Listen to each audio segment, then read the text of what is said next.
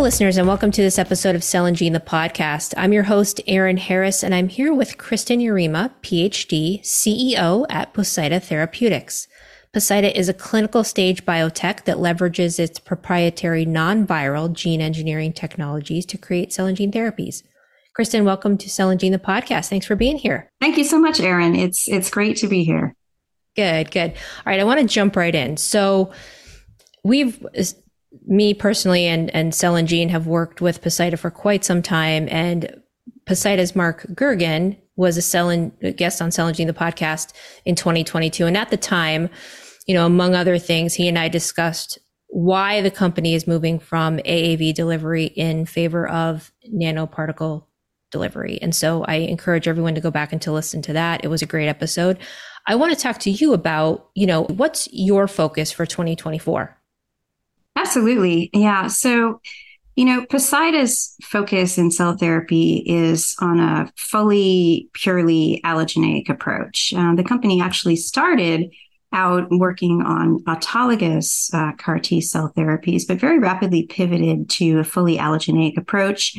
And our technology is quite unique. So, we're at a great point um, heading into 2024 because we now have three clinical stage programs. So it's it's a real portfolio. Uh, two of those clinical stage programs are in um, hematological malignancies, and the the third is in solid tumors. And so, you know, to be very honest, Erin, it's it's about executing. it's about executing and advancing that pipeline in clinical development. Uh, and as as you appreciate in oncology, and in cell therapy, you know, there is the potential for, you know, studies to, to move quite rapidly. Um, and then also that executional focus extends into our manufacturing arena as well. We have our own clinical manufacturing facility. We do all our own clinical manufacturing for all our own programs. And so, you know, we'll continue to put up put up batches and um, develop our process science and technology there too. So it's really kind of both sides of what you need for successful cell therapy. And uh, you know, I'm I'm a people person. I think people are important. It's one of the things that drew me to Poseida.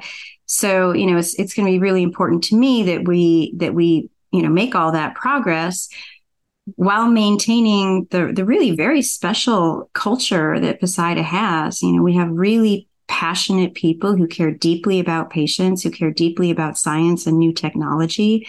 And, you know, and it's a great place to be. We were recently um, named number two in the small employer category for the Biospace 2024 Great Places to Work. And, mm. and so, you know, it's really, I think it's a great foundation to build upon and, and carry all of that forward. Excellent. Well, and congratulations on the award for best places to work. Uh, that's a real, to your point, people are yeah. the most important part of what we're doing. So that's great. Um, so you mentioned aloe, and that's kind of where I want to go next. Uh, from a cell therapy perspective, your clinical and preclinical candidates are designed as off-the-shelf treatments for for cancer. So I want to dig a little bit more into the why behind that, and then if you could talk us through your pipeline. Absolutely. Yeah. So, you know, at Poseida, like I said, we are really all team allo. And, you know, if anything, we're on a, a mission to demonstrate um, what we really believe to be true, which is that allogeneic T cell therapies can be the equal or or better um, relative to autologous uh, T cell therapies. So, you know, why why do we think there's a need for for allo. Why the focus on allo? You know, I'd be the first to admit allo's been a little bit out of vogue lately as the autologous CAR Ts have put up, you know, demonstrably excellent data. But you know, you really have to think about, um, you know, the the time when all these therapies are in the marketplace and what are customers really looking for and how do we best meet their needs? And and i like to think about you know the healthcare system is complex. I like to think about patients physicians and payers all as groups of customers who are very important. And to really meet the need um, of those groups for large numbers of patients, right? I mean, we believe that the day can and will come that cell therapies should be used, you know, very, you know, relatively early in, in the course of cancer treatment. Well, if you think about a disease like multiple myeloma in the second line, just in the US and, you know, five largest countries in, in Europe, you could be talking about 20,000 patients per year. You know, lymphoma is probably similar. So you have to have a therapy that can be delivered to meet the demand of, of that number of patients. And you need to meet the patients where they are. That means you have to be able to, you know, distribute it to lots and lots of different centers. It has to be easy to use. It should be available on demand so that, you know, when the physician is having that conversation with the patient in front of them, he or she can say, I think I know what's the right choice for your for your line of therapy here. You know, we can get you started on that in a day or a couple of days, right? And it's and it's easy. It doesn't involve an invasive procedure like apheresis. It doesn't involve waiting time. And if we think about the payers as a customer group, and, and I and I always do that. Payers are not adversaries. They're not, you know, they are another important customer group in the healthcare system. And, you know, value um, for in medicine it, it is increasingly important. It's always been important. That continues to be a focus. And it's just very expensive and will continue to be very expensive to produce autologous cell therapies, even if people make improvements in their capacity and in their manufacturing processes you know, we believe that we have the ability, even today, to produce our therapies at a cost of, you know, $10,000 per dose or less. We can get 100 doses, you know, roughly from a single batch, from a single patient donation. So, you know, we can offer the volume or, you know, someday should be able to offer the volume of product that really meets people's needs um, so that they can make that therapeutic choice in the moment. And you know that there's a lot of flexibility to you know to to offer product at a reasonable cost that will enable patient access. And i just don't really see how autologous cell therapy is is ever going to be able to bring all of those factors together very easily. I just don't see it. Um, you know, it was very interesting at this year's ASCO. It was really the first time that I had heard the dialogue in in cell therapy, and that's where we saw some of the very best, um, you know, autologous cell therapy come out in early lines, like you know, second line uh, in lymphoma, multiple myeloma for autologous cell therapies. But right after, in the scientific sessions, right after the data was presented, that would be followed by presentations from clinicians talking about their real world study, you know, experience at their site and the difficulties they were having in, you know, meeting the needs of their patients even at the volumes, you know, in, in very late line disease where those therapies are approved today. So if you just, if you think about those challenges and you play them forward to the day when you want to treat large groups of patients in relatively early line disease, you, just need an altogether more scalable approach. So, um, with regard to our pipeline, you know, Poseida's unique uh, approach is, is really quite unique. We are all about the T stem cell memory cell. So when we think about CAR T, you know, we would say CAR T is not CAR T is not CAR T. So T cells, there's a whole spectrum of different um, degrees of differentiation of the T cell.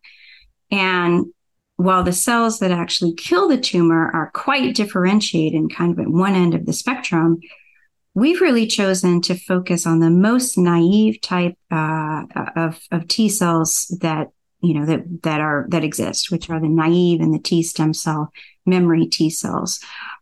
Well, those products that have um, you know stemness and particularly stem cell memory have really been shown to correlate the best with clinical responses. So they're the mm-hmm. kind of, of cell we believe that you want, but they're very difficult to work with. They're quite rare in, in the blood to begin with. They're difficult to um, to put genes into. They're difficult to gene edit. They're difficult to manufacture.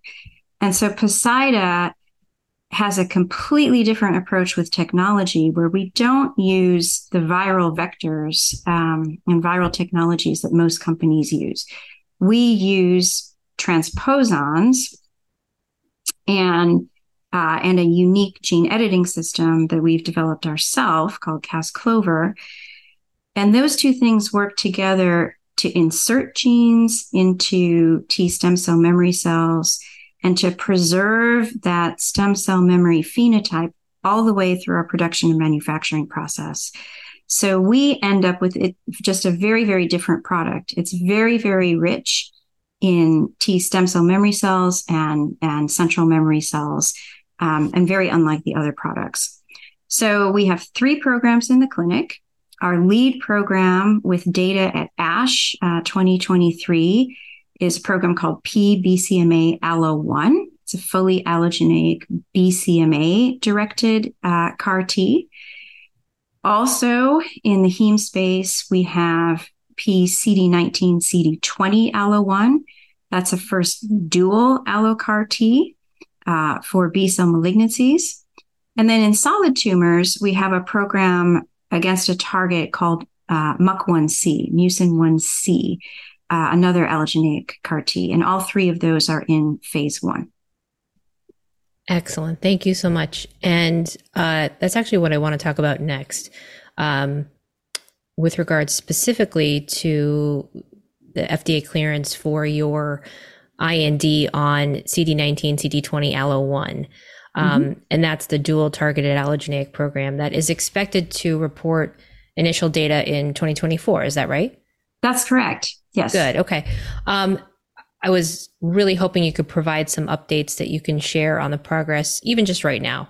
Yeah, absolutely. So, so just like you said, Erin, we you know we cleared the IND recently, and we feel this is a very exciting program. It's it's the first fully allo dual CD19 CD20 CAR T that that we know of, right? Um, and we're excited because it carries two full length CARs. So that's one of the beauties of that, you know, unique transposon approach that I mentioned. We can put in, you know, a, a large number of genes. So it's it's it's not a two tandem binders. It's not a mix of cells, you know, some carrying one CAR, some carrying another. Both full length CARs are present in a single cell. And having a product that can target both of those um, antigens, we feel is very important because it's well known that antigen escape or loss of the CD19 antigen in particular is a real problem with um, the CAR Ts that we have today. So, this is a product that could potentially be used in patients that have either one or both of those antigens, CD19 and CD20. So we've been activating sites. Uh, that's going extremely well. There's a lot of interest in the study. And our first patient dosing is, you know, is happening very early in 2024. So we should be on track for data in uh, later in 2024, just like you said. Oh, that's wonderful. We're looking forward to hearing uh, how wonderful it's doing when the time comes. So that's good. Um, I want to talk a little bit about more broadly uh, kind of a sector at large discussion, if you will, about um, some of the biggest hurdles that the cell and gene therapy space faces when it comes to, de- to the development of off the shelf therapies. And so, one, I wanted to get your take on that. Like I said, some of those biggest challenges, what are they? And then, how might 2024 see some real progress to mm-hmm. maybe addressing maybe overcoming is, is a is a bit strong, but addressing those challenges.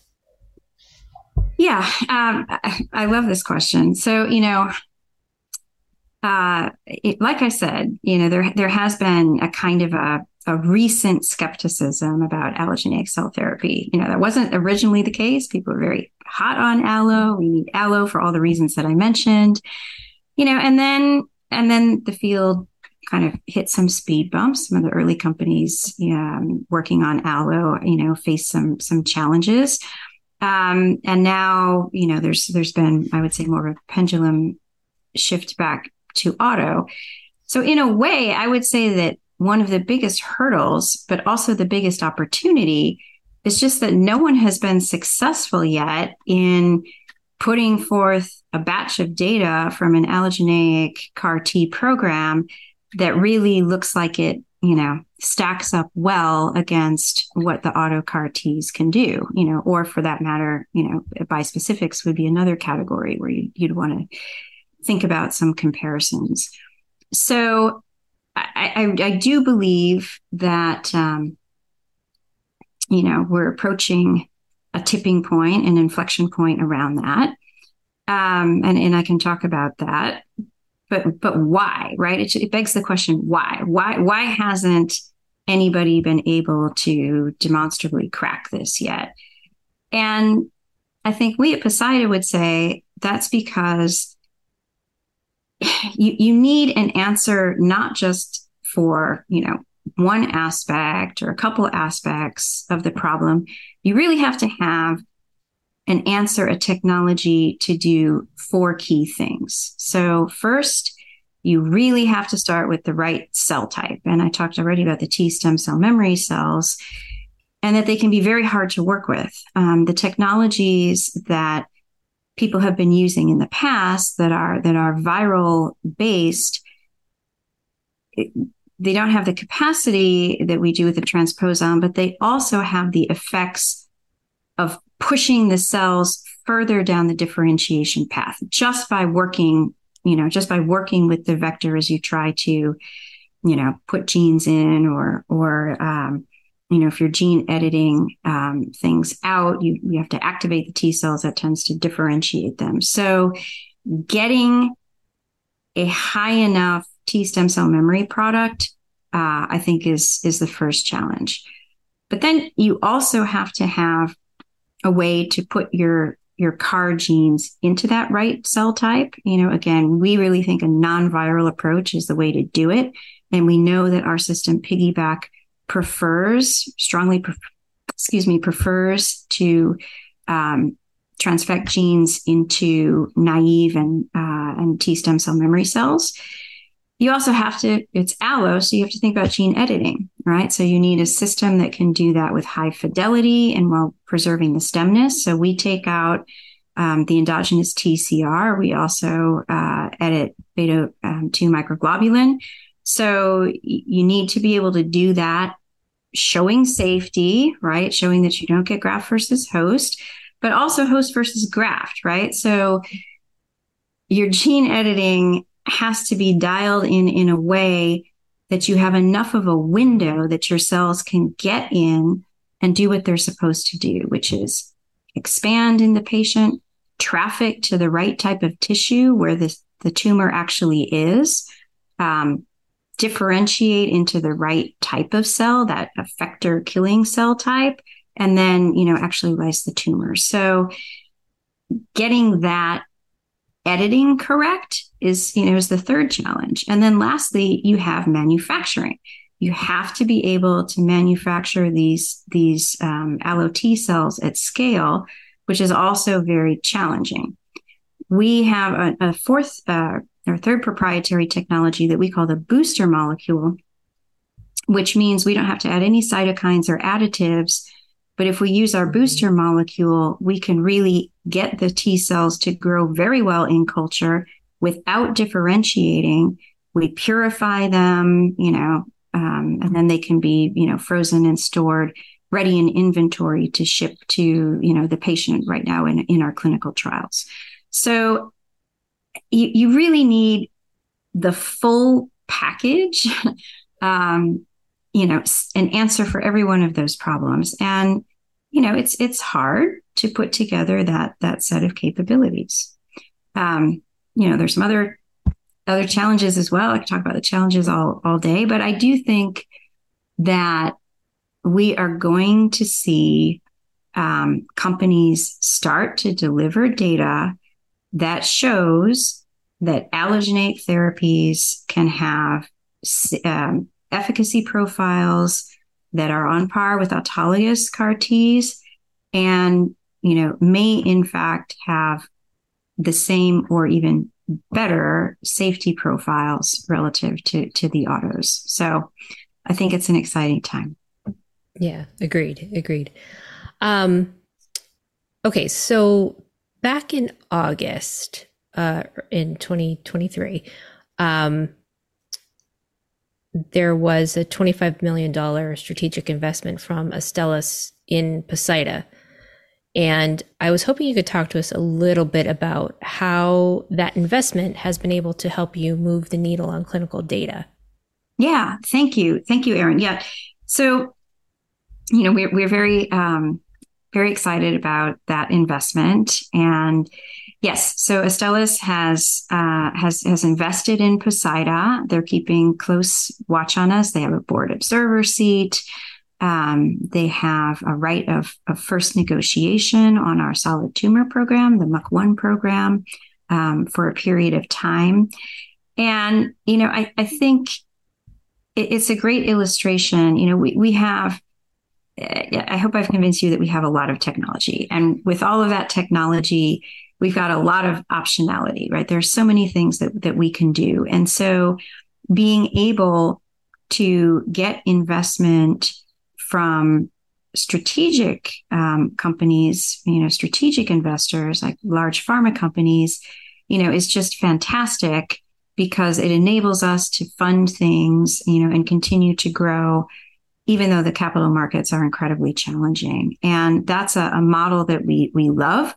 Um, we've used it heavily. We will continue to do that. In fact, we really um, over the past few years have had uh, either investments or major partnerships with four big pharma companies. So Novartis um, led the initial Series C financing for the company, and they're still a big uh, stakeholder.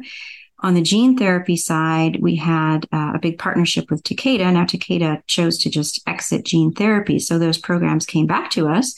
But you know, their support helped us advance them and you know and that's very important and now you know we will find the right next steps for those programs and then probably our biggest partnership is actually with roche um, which is a very very extensive extensive partnership. So both the bcma and the cd19 cd20 um, car t programs are part of that collaboration. They are licensed to roche um, but the collaboration is bigger. It covers a number of hematological malignancies. So there are a couple other programs that they have an option on. And there's a very large research collaboration component too. So, you know, I, I think these these things are really, you know, beneficial. Um, you know, our, our partners get to uh, watch us.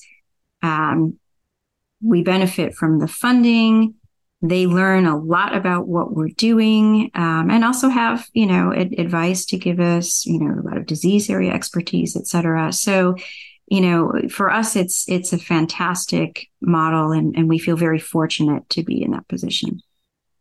Good. Okay. Thanks for that ex- explanation. That's really helpful. Um, i asked this same question of mark excuse me during my conversation with him in our episode, uh, like I said, from 2022. And I thought it would be really a great question to ask you too to get your perspective. Um, you know, since Poseida is a company that develops therapies across the board, like we've discussed here today, what has been your biggest takeaway to ensure or, or work toward scale up? Yeah. Yeah. So, so manufacturing scale up is central uh, central to developing cell therapy. And any company that is, you know, taking the mindset, well, we're going to double down on clinical development and kind of see what we get, and then we'll get around to manufacturing later. I think is um, I, I believe that's a, a short sighted approach. So we've been very, very mindful and very planful to work on a single platform type process. So all of our therapies are using the same platform type process, which, as I said, you know, we're doing in our in our very own clinical manufacturing facility. So we're not using CDMO support either. And what that means is the learnings that we get, it's it's very easy to apply them and you know very rapidly across all of the programs. And then you have that elegance of getting something worked out that can be used broadly. So think about your INDs, for example, right? We've had great success getting INDs cleared, you know, quite quickly and with little trouble. And a lot of that is our ability to reference, you know, what we have been doing in our in our uh, earlier programs and to point out that it's, you know, it's it's entirely similar. Um, so I think that's that's really important, and that's kind of a how you do it.